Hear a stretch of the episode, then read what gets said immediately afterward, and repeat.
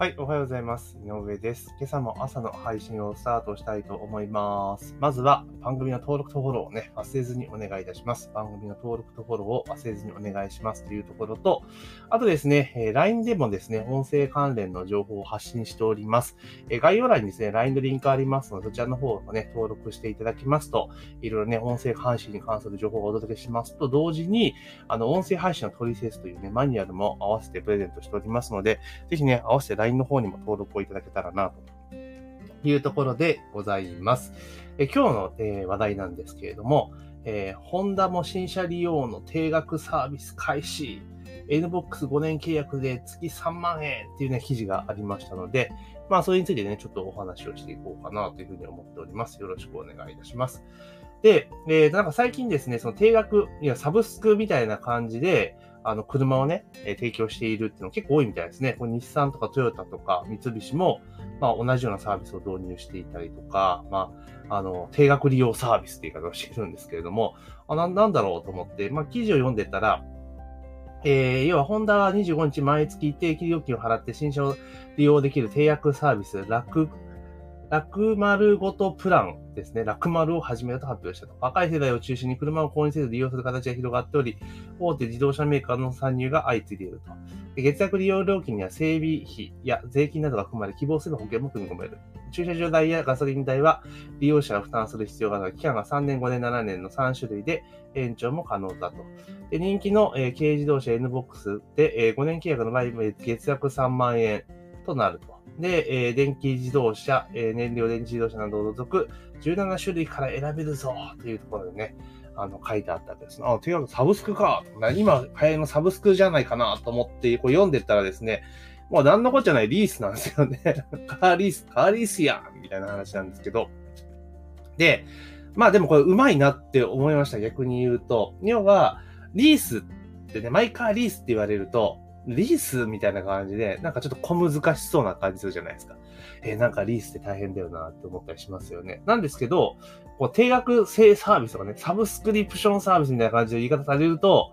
なんかすっごい一気にハードルが下がった感じしますよね。だからこれすごくうまいなっていうふうに思いました。で、サービス内容を見ていくと、その、ホンダのね、その、ラクマルってやつ見ていくと、あの、もう基本的にはリースなんですよ。要は、えっ、ー、と、新車をね、えー、購入する代わりにリースで、要はリースって例えば3年間車を使うよみたいな契約をして、で、その3年後の価値っていうのが大体あるわけじゃないですか。価値があって、で、そのまま差し引いた分を分割で払っていくんですよね。で、その間の整備費用とか、まあ、車検代とか、まあそういった諸々のね、車に関連する費用は、まあ含まれているっていう、な、まあ定額でいけるっていうのがあったりするんですよね。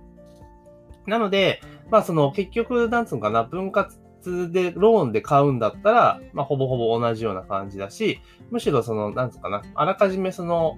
車検とかね、そういうところのコストはもう含まれているので、まあなんとなくね、毎月一定額払っとけば普通に車乗れるぞ、みたいな感じになるんで、まあメリットは結構あるかなっていう気がするんですね。まあメンテナンス費用とかね、まあ税金とかそういうのは一切かからないので、まあその辺はいいのかなっていう気は、えー、しています。ただ、えー、これ、ね、ホンダさんのやつを見ていくとですね、まあ、じゃあ、車の普通のね、あの、任意保険はやっぱ別なんですよね。別、別なんですよ。だから、結局じゃあこのクラス任意保険代がかかってきたりとかするので、で、まあ、車両保険っていうのはね、これどう、どうなのかな？多分入んなくていいのかな？とか、今、いろいろ細かいことは見ていかなければいけないと思うんですけれども、まあ、そんなような形なんですよね。だから、まあ、任意保険とかセットで全部込み込み、フル込み込みで、例えば月何本っていうんだったら、まあ、いいかなっていう気は、えー、しています。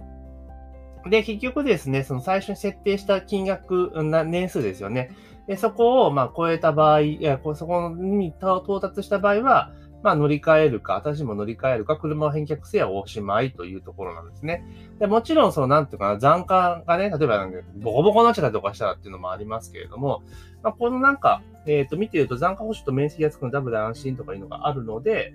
まあまあ、えー、これでもいいんかなっていう気はしていますね。ですから、まあ、リースで買うっていうよりも、まあ、基本的には、あの、同じ、まあ、リースなんですよね。だから、このサブスクみたいな言い方にすることによって、あの、なんていうかな、すごくハードルを下げて、まあ、利用しやすいようにするっていうのは、まあ、あの、すごく作戦としてはありかなっていう気はしています。で、まあ通常ね、だから、まあ、トータルでいくと、あれですよ、おそらくは、あの、高くつく。だから長く乗ろうとして考えてる人からすれば、多分トータルで高くつく。だから、まあね、年数をカーッと乗っていって、まあ結構ね、そのなんつうのかな、えー、大事に乗って長く使おうっていう人はリースよりも普通にやった方が、まあいいんかなっていう気はしますけれども、まあこれ難しいですね。どっちがいいんだろうって思ったりは結構するけど、まあ、あの、個人的には最近思うのが、あ、マイマイカーリースも結構ありかなと思ってる節は正直あります。うん。あの、要は、その、なんていうかな、3年後とかに、まあその残価とか、まあ保証リースがあればね、保証があれば別にね、すぐ乗り換えられるっていうところがあるので、まあ、それでもいいんだ。ローンで買う人の場合はそれでもいいんかなっていう気がします。ただ、ね、一括で買っている人たちにとってみれば、どうなんだろうっていうところもまたあったりはするかなというところですね。なので、まあ、新しい車をね、その、買い、なんだろう、世帯っていうか、世帯構成変更によってね、ちょっと変えていきたいぞっていう場合は、まあ、このローローンというかリースで買うのもありかなというふうには思ったりはします。まあ、なのでね、もちろんその、なんだろう、リースなので、その最初にね、えー、選んだ車によってはその次の単価は当然変わってくるし、あの、結構ね、あの、すごく、あれなのかなという気はしています。で、えー、このやつはね、やっぱりあの、リース個人向けになっているので、個人の人しか使えないと。で、個人事業主は利用できないだから、個人事業主はまた別の、あの、本当リースを、えー、やるしかないっていうところなんですよね。だから個人事業主の場合は、その車購入よりもリースにした方が、あの、経費に全部できますよね。あの、めんどくさくないんですよ。あの、なんていうかな。要は購入しちゃうと、あの、原価償却費で償却していくような感じになっていくわけですよね。なんですが、あの、リースの場合だと、まあ、費用計上できちゃうので、まあ、その辺もね、結構ね、いいのかな。いや、固定資産っていう扱いでならんので、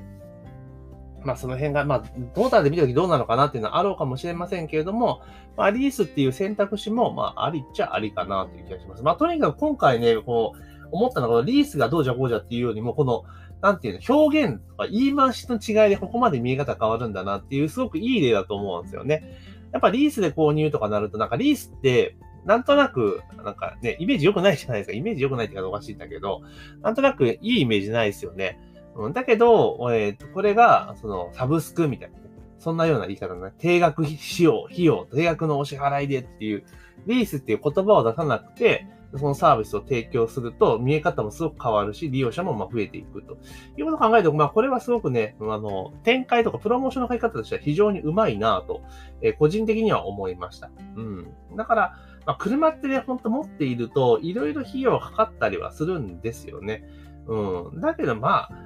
どうなのかな？まあ、これそれぞれですね。本当あの、なんていうかな。結局リースとかでこういうような買い方をしてるってことは、手数料は当然含まれているわけなので、あの、消費者が得するってことはほぼない、ないんですよ。実際問題ですしね。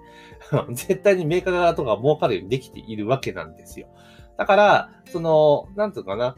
まあ、安心を買っているとかね、そういった意味でいくと、あの、まあ、負担はちょっと増えるけれども、まあ、その3年後、5年後とかね、車を乗り換えるときにはメリットがあるよっていうようなところなんですよね。まあ、だからまあ、まあ、っていうところはあります。まあ、それ、これは人それぞれの価値観によって、まあ、どう受け止めるかなって変わると思うんで、まあ、リースうんぬんかんぬんっていうのは、まあ、そうそれぞれだけど、まあ、今回、土が一番言いたいのは、もうその言い回し一つで見え方が一気に変わって利用者が増えるっていう法令だなというふうに思いました。だからこういったことって結構いろいろあると思うんですよね。あの、これ今回はリース契約を、まあ、定額プランみたいな感じで言い換えることによって、あの、できたわけじゃないですかね。なので、まあ、これは結構、だから最近のスマホとかもそうですよね。あの、まあ、あの、なんだろスマホお返しプランって、まあ、ある意味リースじゃないですか、あれって。うん、そういう、そういう感じなんですよ。だから、何でもそうなんだけれども、もともとすごくネガティブな印象を持たれているもの、すごくいい、サービスとしてはすごくいいんだけれども、何らかの形でちょっとマイナスイメージを与えるような言い回しだったサービスが、えー、そのサービスの名称を付け替えることによって、あの、見え方が一気に変わって、なんか全然違うものに見えてしまうっていうのも、あ、これでちょっとね、そういう、あ、なるほどなっていうふうに思った一例かなっていう気がします。だから、この、だから、要は車のカーリースのやつも、なんか月々定額払いみたいな感じに変えることによってリースってイメージを消すことができるし、まあ、スマホのね、スマホお返しプランとかね、お帰りプランってどこもやってますよね。要は、えー4年、3年間ぐらいの契約を分割、3分割にしてるんだけれども、まあ3年後、2年後で、だいたいスマホって2年後ぐらいに買い替えていくじゃないですか。2年後ぐらい、2年後にスマホを返したら、あの、その分残りの残額は払わなくていい。もう残価設定のリスト全く一緒ですよねって話なんですよね。なので、まあ、そんなようなところで、我々の普段提供しているサービスなんかも、ちょっと言い回しを変えるだけで、まあ、変わってくるのかなというふうに思ったりしました。という例ですね。ですから、自分が提供しているサービスとかであったとしても、ちょっとね、高単価なサービスとかね、あった場合とかでも、まあ、こういったような、ちょっと言い方を工夫とか、えー、サービス名称をね、検討することによって、まあ、見え方が違うし、利用率も上がるかなっていうふうに、えー、思いましたし、まあ、こういう例って結構多分他にもいっぱいあると思うので、まあ、ご自身のサービスとかね、いろいろな商品とかそういうのところでも、あの、購入プランの一つとしてね、まあ、検討してもいいんじゃないかなと、要は、あの、定額、まあ、リースっぽいプランね、もういいんじゃないかなというふうに思いました。というところで、えー、本日はですね、まあ、ホンダが定額、性サービス開始っていうね、えー、記事がありましたので、まあ、中身ではリスじゃねえかっていう話なんですけど、まあ、えー、ものは言い方で、言い方一つですごく見え方が変わるなっていう一例だったものですから、ちょっと今日は紹介をさせていただきました。ぜひね、番組の登録とフォローを、え、忘れずにお願いしますね。番組の登録とフォローを忘れずにお願いします。というところと、あと、音声の概要欄に、えー、LINE のリンクがあります。で、そちらの方をね、登録していただきますと、友達登録で、音声配信の取説というね、マニュアルをプレゼントさせていただきますし、音声配信の関連情報ね、毎回お届けしておりますので、ぜひね、え登録していただけるとありがたいなというふうに思っております。というところで、え本日の朝の配信は以上とさせていただきます。今日も一日頑張っていきましょう。